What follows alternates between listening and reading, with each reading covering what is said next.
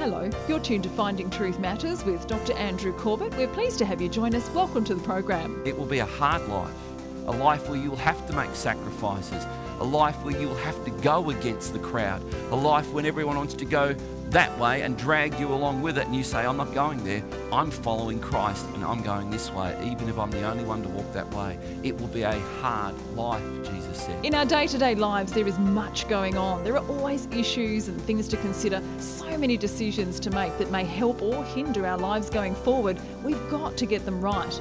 As humans, we were created with the capacity to choose and decide. The question is, to whom are we listening for the wisdom we need to make good decisions about life itself? It's a risky business. Tonight, Doctor Corbett concludes his five-part series titled The Risk Series with The Risk of Eternity. We're looking and continuing to look at The Risk Series. And over the past four instalments of this series, I have expressed to you my pastoral aim in, in going through this series.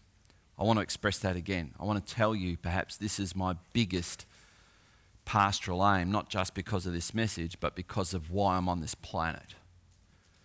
Because it would be an absolute tragedy for me and for you, and I'm not sure who it would be a bigger tragedy for, if you come to church regularly, you do the things that we would expect of you, and yet you come to the end of your life and you never knew God. That would be a tragedy. And I'm not sure if the tragedy would be mine or yours to a greater extent, because I would think, how is it possible that I have preached and prayed and fasted and sought God and done what I've done, and yet still not moved you to the Saviour? That would be a tragedy for me that I would carry maybe throughout eternity. Although I look at God's Word and it says that may not be the case. But it would still, from this perspective, this side of eternity, that would be perhaps my biggest heartache. So today, I want to share with you in a way that we secure what you should know about coming to know Christ. And we want to put this in the framework of risk. We've been looking at the risk that's associated with life, and we'll, we'll see these as, as we just recap very briefly. Life is full of risks. And the reason this is pastorally important, discipleship-wise important, is because there are those who might teach, no, not might, they do teach, that if you know Christ, you will not go through suffering, you will not go through want or lack or humiliation or persecution or any of those negative things. You will not experience pain or suffering, that you will be someone who has uh, a direct contact with God in a way that He would make sure that your life would be comfortable and easy. And if that's the Christianity that you've been raised under, life is going to really disappoint you. Because reality says that is not the way God has ordained life to work. The greatest example of that, of course, is Jesus Christ. Jesus Christ experienced all of those negative things I've just listed: want, lack, humiliation, pain, suffering. Please don't misunderstand me. I'm not saying that if you become a Christian, that will be your life. I'm not saying that at all. But I am saying, if that should come your way, it is no reason for you to shake your fist at God and say, you don't work for me. Because if you start with the basis of Christianity is what God will do for you, you are starting from the wrong base. That is not right. So we need to understand life is full of risks. Sometimes those risks will mean you lose. Sometimes it will mean you win. I was with a businessman this week who his business has gone unbelievably well. Like, never in his wildest dreams did he expect business to be so good. And he expressed the deep concern he has now for his soul, that it will contaminate him spiritually. He's a, he's a man who loves God, and he's deeply concerned that it will ruin him. That's a great concern. I think many of us would find adversity and setback, failure and humiliation far easier to manage than unbelievable success. Now, if you can figure out how to maintain your relationship with God and be successful, more power to you. But it's a very rare man or woman who can. Risk. This is how we're defining risk. Something that you attempt with the hope of success, but with the possibility of failure. Now, the reason I think this is important for us to appreciate, this is what we mean by risk, is because if you have this concept of Christianity that you pray and God must do what you tell him to do, thank you for laughing, then you are going to be like some of the people that I spoke about last Sunday night when I talked about Christian celebrities who have deconverted. And many of them have said they deconverted because they prayed and nothing happened. I mean, after all, they told God what to do and he didn't do it. So he gets an F on his report. But if we approach life, that prayer is actually meant to be a means by which we express our surrender to God and we intercede to him on behalf of others. And we pray to him that we would be kept in his intimate presence. I guarantee you those prayers will be answered. I guarantee it. I stake my life on it. There's two types of risk takers. We've seen this, and we've seen that Scripture describes them both. First is the impetuous one, the one who just does it without thought, without preparation, without thinking. Then, after the impetuous, there is the one who considers their options. They think about things. So they're the two types of risk takers, and we've seen this in Scripture that it talks about. Be considered, do your planning, do all that in order to safeguard and minimise risk. And so now we're going to look at this instalment dealing with the risk of eternity, and it is a risk, and we all face it. Not only do we all face it, even those who are not here face this risk. It's a risk of peril. It's a risk that could lead to our utter demise for eternity. And to put it in a silly way, eternity is for a long time. It will never be altered. And here's what I think we need to know. According to Jesus Christ, you only have this life to settle your eternal destiny. This is this is something that became very, very personal to me when a very, very close part of my family died. And it involved me trying to navigate with those family members that are part of Je- the Jehovah's Witness movement, who believe that God would never send anyone to hell, God would never condemn anyone for eternity, and that, in fact, all people who die without surrendering to him in this life will get a second chance anyway. And I want to show you now that Jesus Christ did not teach that. He inspired this book that we're about to read. He breathed these words into existence, and the person who wrote them down wrote this. And it is appointed for man to die once, and after that comes judgment. So Christ, having been offered once to bear the sins of many, will appear a second time, that's his return, not to deal with sin, but to save those who are eagerly waiting for him. That's Hebrews nine twenty-seven and verse twenty-eight. So the Bible makes no room for reincarnation. It makes no room for second chance. You get this life, this is it. And we'll see why God would do that in a moment, I hope.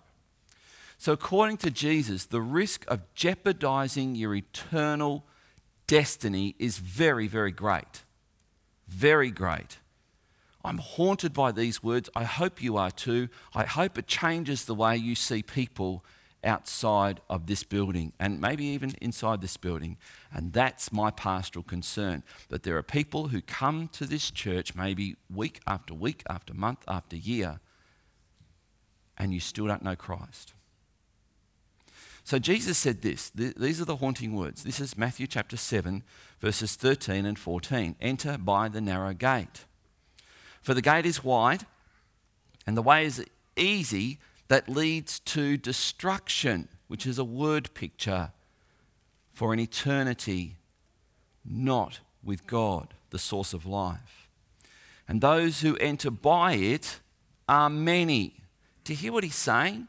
Most people will choose not to have their eternity secured in the presence of God, the source of all love, the source of all peace, the source of all hope and fulfillment. They will intentionally choose to say to him, no, get lost. I'll save myself, thanks very much. And Jesus says they will go to eternal destruction. For the gate is narrow and the way is hard that leads to life, and those who find it are few. So I want you to understand, if you have not crossed that line from trusting in yourself to trusting in the only one who can be trusted for your eternal security, you, you've got to know this.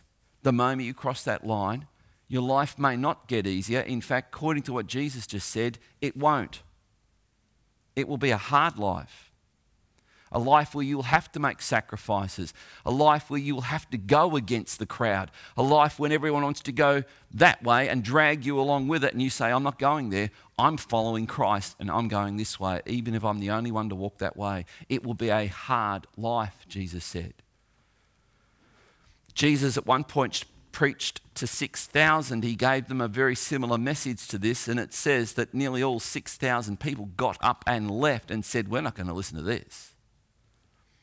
The disciples, this is John chapter six, his remaining disciples said, everyone's left. And Jesus says, are you going to leave too? Remember what Peter said? And go where? Who has the words of life? No one but you. So this is really important. So if you're playing on your phone right now, put it down, turn it off and listen. Jesus said this. Now I tell you, but unless you repent, you will all likewise perish. Now I've put that in white font, but in your Bible, it's in red. If you've got one of these new Bibles that puts the words of Christ in red. In other words, Jesus said this. You may not like it, but this is what he said. And he said it because he was thinking about this. If, how can you tell if someone really cares about you? Here's the option. Option A, they always tell you what you want to hear. Option B, they tell you what you don't necessarily want to hear, but it's the truth. Which one really cares? Jesus told this story to drive home the risk of eternity. There was a rich man who was clothed in purple, uh, a sign of wealth, and fine linen, who feasted sumptuously every day. At his gate was a poor man named, notice his name is Lazarus, not Lazarus, who desired to be fed. So this is the poor man, what was his name? Lazarus, thank you. To be fed with what fell from the rich man's table. Moreover, even the dogs came and licked his sores. The poor man died and was carried, this is a beautiful expression, by the angels to Abraham's side. The rich man also died and was buried. Hmm, no angels. And in Hades, the old Greek word for hell, being in torment. Now I want you to just notice this. Who's tormenting him? Because I've had atheists write on some of my uh, website posts about some of the things I say about, here's how we know there's a God. And, I, and I've had atheists say, I could never follow a God who would willingly torment people for eternity after they die. But notice this, who's doing the tormenting? He is in torment. What's the torment? It's at least now he's got to live with eternal regret. He cannot change. He cannot get out of there. His life choices are what he now lives with the consequences of for eternity. And the thought of that is torment for him. He has, in one sense, condemned himself to hell. He lifted up his eyes and saw Abraham far off and Lazarus at his side. And he called out, Father Abraham, have mercy on me and send Lazarus to dip the end of his finger in water and cool my tongue. Now, I, I read this and I go, who does this guy think he is? He's still bossing and oppressing the poor guy who begged for a crumb from his table, and even in the other side of the grave, in the eternal dimension, he still demands that he's boss. What the heck? See, his heart was never transformed, and after this life, it can never be. For I am in anguish in this flame. The torment that he was experiencing was like fire, like flame, he says. But Abraham said, Child, remember that you in your lifetime received your good things, and Lazarus in like manner bad things. But now he is comforted here, and you are in anguish. I wonder what Lazarus was thinking. At least I remained faithful to God. I didn't have much. I died sick, hungry, alone. But I love God. I love God. And now he's living in that comfort for eternity. And what Lazarus may not know is that this wasn't all. There was something much, much better coming his way very soon. And besides all this, Abraham said to the rich man, who's not even named, all this between us and you, a, a great chasm has been fixed in order that those who would pass from here to you may not be able. And so if you are someone who has been tainted by the Catholic doctrine of purgatory, just note that. There's no getting out. They are not able. Coming out of the mouth of Jesus. And none may cross from there to us. And he said, he thinks he's still boss. I beg you, Father, to send him, Lazarus, send him to my father's house, for I have five brothers, so that he may warn them, lest they also come into this place of torment. But Abraham said, they have Moses and the prophets, let them hear them. And he said, no, Father Abraham, but if someone goes to them from the dead, they will repent. And he, Abraham, said to him, if they do not hear Moses and the prophets, neither will they be convinced if someone should rise from the dead. Phew. Wow. And Abraham is, Christ has voiced Abraham to say that the condition of your heart is the same condition as their heart, and nothing's going to change them unless they're prepared to change their heart. Are you? And I think this is where we as believers begin to develop a concern for our neighbours who maybe have never turned to Christ. And here's how our concern manifests. We pray for them.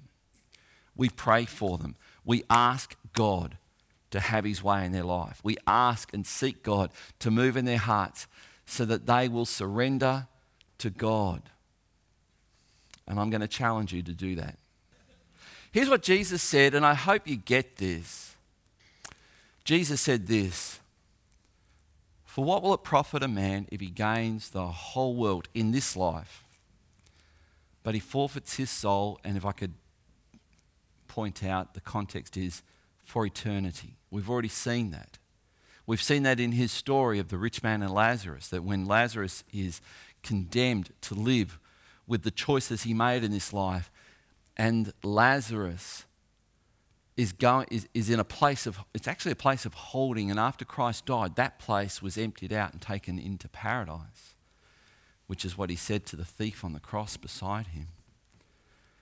But see what Jesus is saying here? You could have all the success in the world in this life and not know God, not have not have received his forgiveness, not, not have turned to him in surrender, and you'll lose your soul for eternity. What shall a man give in return for his soul? The point is, if he's got all this money, can he buy his way out? And the answer is, don't be stupid. Don't be stupid. And there are people who are living stupidly because they think they're okay with God. That'll, it'll all work out in the end. It'll all be right. I'll be fine. I'll, I'll have a word to him when I get to the gate of heaven and it'll be fine. I brought this water bottle up because I want to use this as a prop. You see, some people say, no, no, I, I, I talk to God. I, I, you know, there was a time then when I was looking for a parking space and I said, oh, God, help me to park my car. So, you know, I talked to him. I, I was in trouble once. I thought I was going to die. I cried out to God, God, help me. And and now I'm alive. So, yeah, I, I talk to God. And, and God and me, we get along really well. Here's the problem with that, if that's your the extent of your relationship with God, if it is. You could tell me that this water bottle is the God who created the universe. You could tell me that this water bottle is the God who sent his son into the world to die for your sins. And you could think that when we talk about the God who created the universe and the God who sent his son into the world to take your place and go to hell for you, which he did, he went into an eternal realm and descended into the place of the dead, which the Bible uses the word hell. And you could tell me that this water bottle is the same person that we're talking about, and you and I would not be talking about the same person. You would be completely wrong. And this This should, I hope, for Christians, help us to realise that just because someone worships a God doesn't mean they are worshipping the God. It's why Kim and I pray every day, we fast regularly for the salvation of our family, our family members who worship a false God. And I hope you will join me in praying for your family members who do the same, because Jesus said this in John chapter seventeen verse three. This is eternal life. I don't even need to read it. I know this one. It's burned into my soul. This is eternal life, that they know you and Jesus Christ whom you sent. That's eternal life. And when the Bible says to know, it doesn't mean know about, it doesn't mean have a knowledge of, it doesn't mean you went to a carol service and now it's, that's done. It means you come to know him to the point where you love him. Know and love. You can't separate them when it comes to our understanding of God. So let me just drive home what we've, I hope, looked at now, and I hope we understand. The decisions you make in this life determine your eternal destiny in the next. That's what I hope you've heard. The ancients, the people of long ago, realised this very early on. I've become incredibly impressed with just how knowledgeable the people of long, long, long ago were, and we think they hardly knew anything. And I'm just really impressed with how much they actually did know about the spiritual realm. The ancient writers said this, and this is recorded in Proverbs twice. There's not many Proverbs stated twice, but this one is. There is a way that seems right to a man, way to, that seems right to a person. But its end, its end is the way of death. So you've got to understand, I'll, I'll, I'll, hopefully you'll get this in a moment, that when the Bible speaks of life, it's a connection with the life source, the one who gives life. It's a connection. That's living. That's eternal life. When the Bible speaks of the word death, it's separation from that. And one day you will physically die. In other words, you will be separated from your body, James chapter two. And that is called physical death, but you will still be alive. But you will be dead if you aren't connected spiritually to God. By coming to Him and turning your life over to Him, asking Him to forgive you and receiving His free gift of His Son to come into your life. So this is what I want to conclude with, just so that we understand this. Tony said that he, he hopes he's theologically correct about his statement this morning over the offering. And so now I want to give why we take theology really seriously. We need a theology to understand who we are. What is mankind? What does it mean to be a person, a human being? When God created mankind, He created beings that were unique, not like anything else. Mankind is unique from all other creations in these ways. Note this. Number one, mankind, not the animals, not the butterflies, not the polar bears, not the whatever you want to insert there. None of, no, no one and nothing is like you. You are unique. You are created in the image of God. We, as the human race, are unique.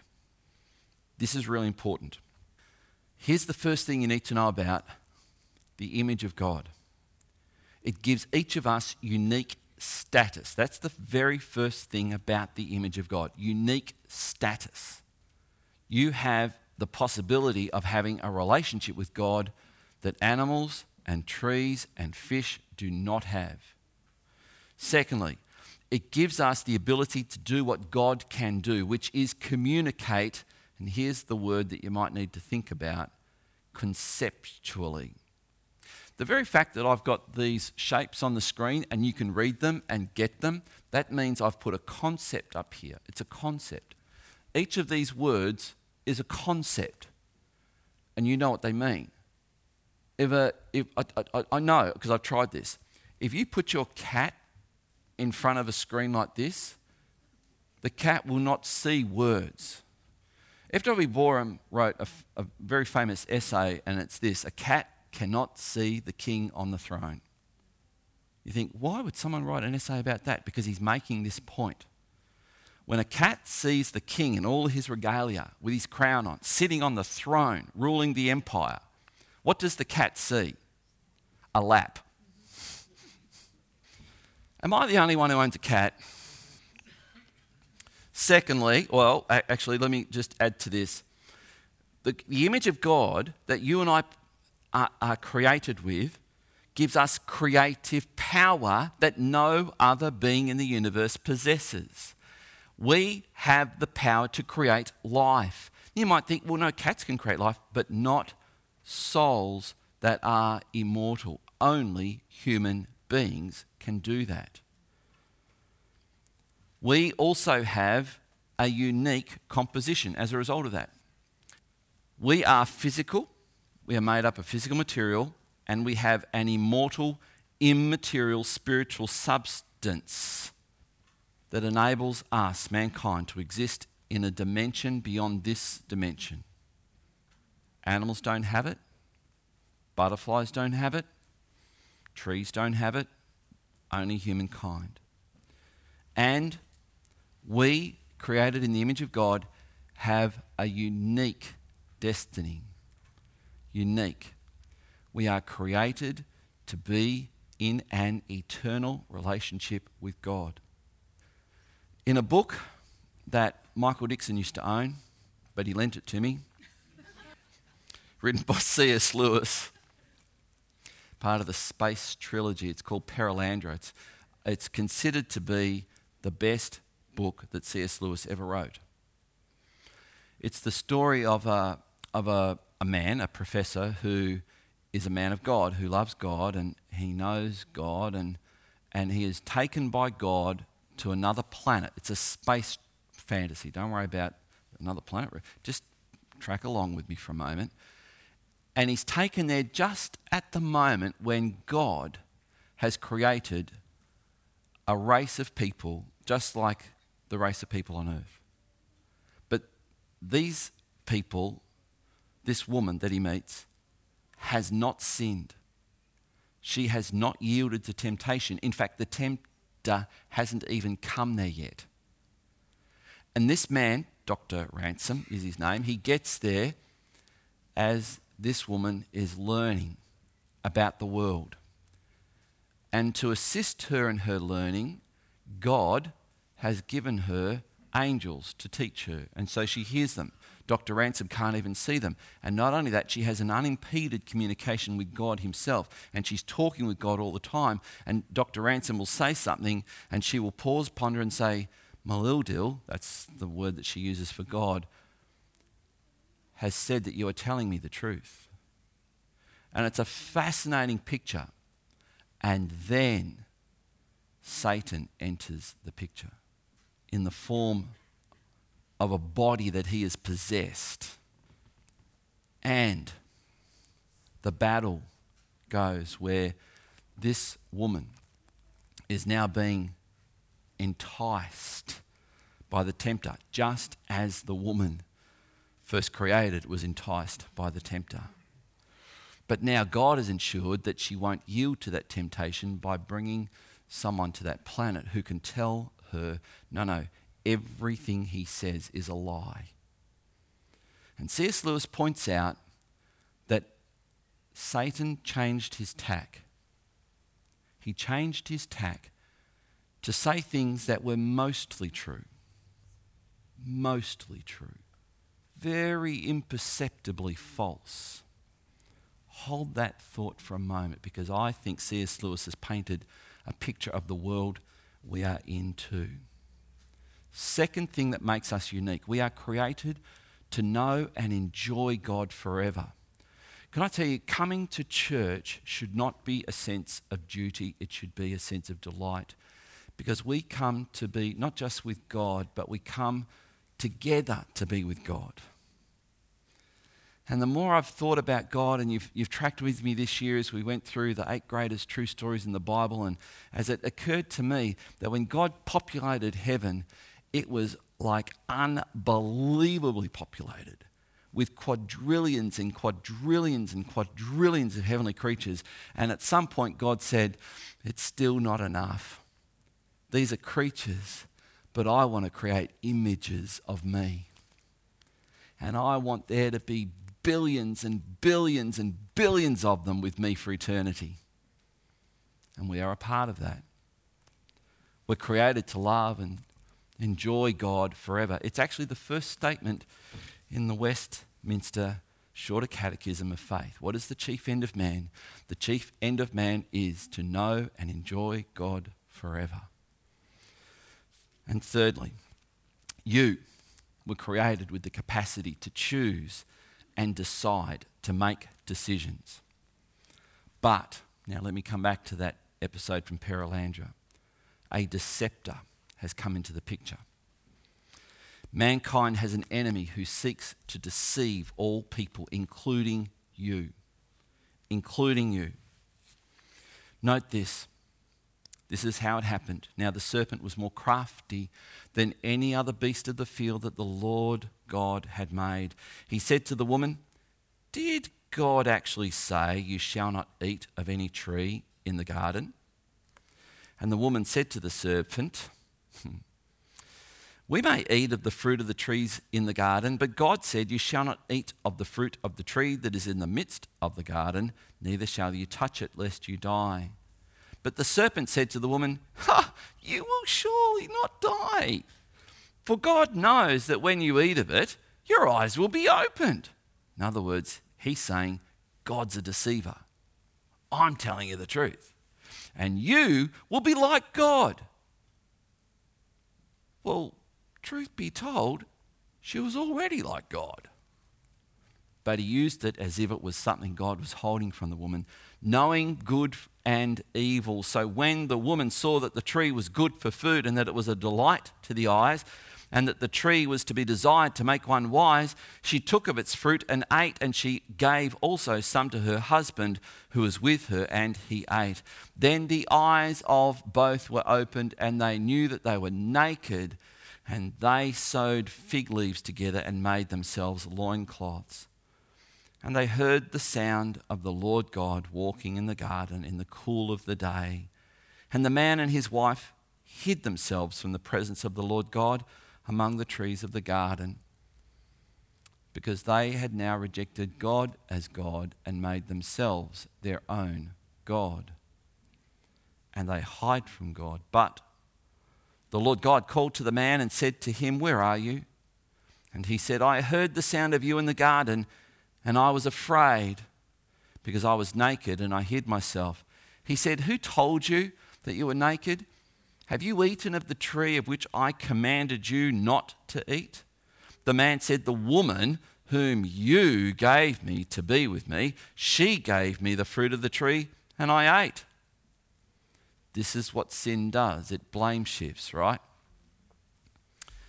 Then the Lord God said to the woman, "What is this that you have done?" The woman said, "The serpent deceived me, and I ate." So Adam blamed Eve, Eve blamed the snake, and the snake didn't have a leg to stand on. It's an oldie. Never fails. The devil continues to deceive mankind. And this is what we need to know. There is a type of death that is not just physical death, it's spiritual death, and the Bible calls that the second death. The second death. Blessed and holy is the one who shares in the first resurrection. That's your salvation. That's having your sins forgiven. Ephesians chapter two, verses one to five. Blessed are those, it says, whose, whose sins are forgiven, because they, they, can have new life from God, we read in Ephesians chapters two, uh, verses one to five. But this is what it says in Revelation, the closing book of the Bible. Blessed and holy is the one who shares in the first resurrection. Over such the second death has no power, but they will be priests of God and of Christ, and they will reign with him for a thousand years. And by the way, when the Bible uses the expression thousand, especially thousand years, it means not meant to be counted. And here's the question, will Christ ever not be reigning? Of course not. So when it says he reigns for a thousand years, it means he will reign forever. But it also says we will reign with him as well. Here's the point. This physical death is just the first death that we will all encounter, and it may be the only one if you know the one who saves your soul, if you know the one who can forgive you and give you eternal life so that you can live beyond this life with God in eternal bliss and security with him. He is a good God, and I want you to come to love him. Would you please stand? Let's worship this good God.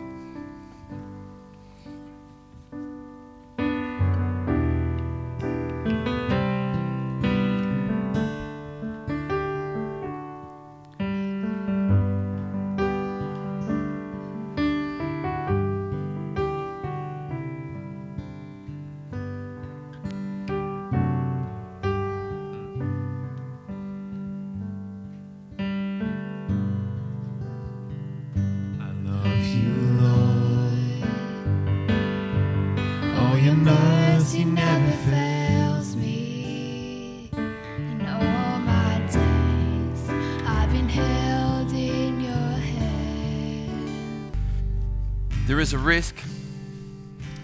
It's the risk that comes from not securing your eternity.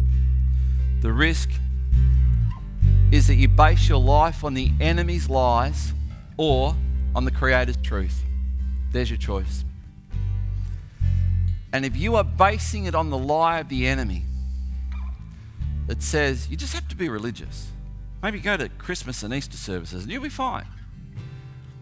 If being religious was what it's all about, then Jesus, being a carpenter, would have gone around knocking up churches and told people just to go in there. But he didn't. If being religious was all it took, he could have gone around with a communion tray and said, "Here, take my body, the bread, and my blood, the grape juice." But he didn't. It's not a matter of being religious. It's a matter of not being self-religious and turning to him. Would you pray with me now? Father, for those who are joining with us online, those who are present here, I pray that the Spirit of God would continue to speak into their soul right now and point them to the Saviour. Lord, may a prayer arise in every heart, and may that prayer say, "God, I surrender to you. I give you my life. I give you my life. Please take my guilt and my shame. Take it away." You pray a prayer like that, you can know the forgiveness of God as you turn to him. He will help you to follow him, not the crowd. Father, I pray for us as a church. My pastoral prayer is that, Father, everyone who is a part of this flock would know the Saviour and walk in the footsteps of the Saviour, that we would come to love you and to see that you are good to us. Now, Lord, may we know the love of God, the grace of the Lord Jesus Christ, and the fellowship with the Holy Spirit, in Jesus' name. And everyone said, Amen. God bless you.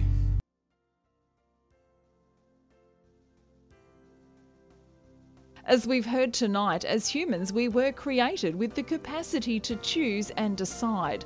But mankind has an enemy who seeks to deceive everyone.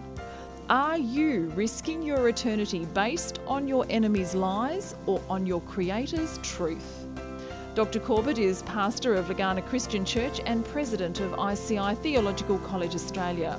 Thank you for joining us. We look forward to meeting with you again at the same time next week for another Finding Truth Matters.